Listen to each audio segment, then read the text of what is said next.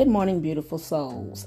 Welcome to another segment of Morning Cup of Tea with God. Today, I want to talk to you about people who's trying to bring you down while you're trying to climb that ladder.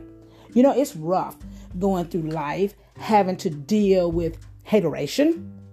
Let me say it this way the more you want to do better, then all of a sudden, the enemy hits you in the back of the head with a ton of bricks. That's right, that's right. There's haters in your family, there's haters on your job, there's haters even in the church. Cause you to wonder why do I do what I do when I makes me have so many haters? As I was reminded the other day, effectiveness and faithfulness and, and success comes with a price. You got to pay for it. So you might as well expect all the hatred because you're climbing that ladder.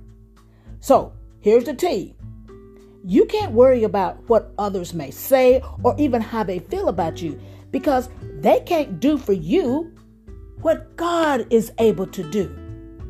You can't please everybody, and as soon as you realize that, the more weight you're going to find coming out. Now, remember, yesterday I put out in a segment about the weight, weight coming out, releasing some, some of that weight that you have on you. So, in this life, I've discovered that it's important, it is more important what God thinks of me than what others think of me. And I know you thought of that too. Whenever you're concerned with fame and fortune, you know, it'll, it'll have you acting, acting kind of crazy. So don't get me wrong now. There's nothing wrong with coming up, but you must always remind yourself to be true to yourself and that God made you and He called you to be. Now, anything other than that, you'll go down that slippery slope of being very much disappointed. So remember that. God is calling you, He has a calling on your life.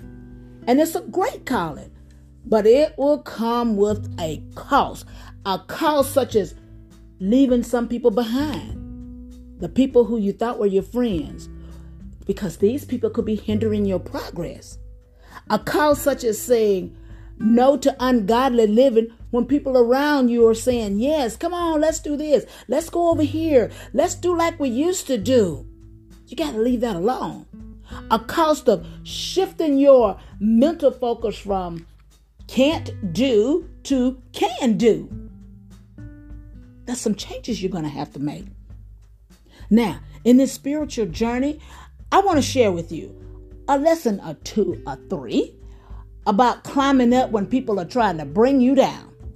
The first thing you need to do is climbing up is ascertain what you're climbing toward. In other words, don't climb just to be climbing. Don't climb yourself up to that which God has called you to be, and you don't even know what it is.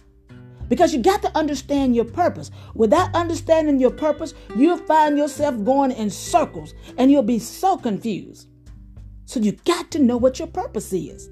And the second thing you need to, while climbing, is to unload unnecessary baggage. You're going to have to get rid of some things. Simply put, get rid of any dead weight. Here we go. I talked about weight yesterday. Get rid of that weight that's holding you down. Once you go, you know, once you let go of that dead weight, you're able to climb up uh, with a greater ease because you are climbing light now. And that will lead to more blessings that you'll be able to accept because you shed some pounds. Yes, you have. Now, Paul said it best when he was writing to the Romans. He says, I beseech you, therefore, brethren, by the mercies of God, that you present your bodies as a living sacrifice, holy, acceptable to God, which is your reasonable service. So don't miss this last lesson, because here it comes. Climbing up means you got to submit and surrender your all to God. Not half of it, but all of it. As soon as God has given permission to have his way in your life, your enemies and your haters will be dealt with accordingly. All you need to do is concern yourself with climbing up. Now, you're going to face some bumps along the way, but don't worry because God has everything under control. That's my word for you. That is my word for you. Now, get ready. Get ready. Get ready.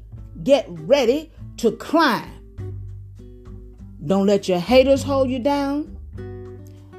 But remember this for every blessing that God gives you, give Him all the honor, give Him all the glory, give Him all the praise. There's an African proverb that says, The lion does not turn around when the small dogs bark.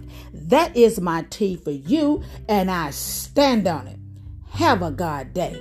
And remember, while you're climbing up, don't let people bring you down.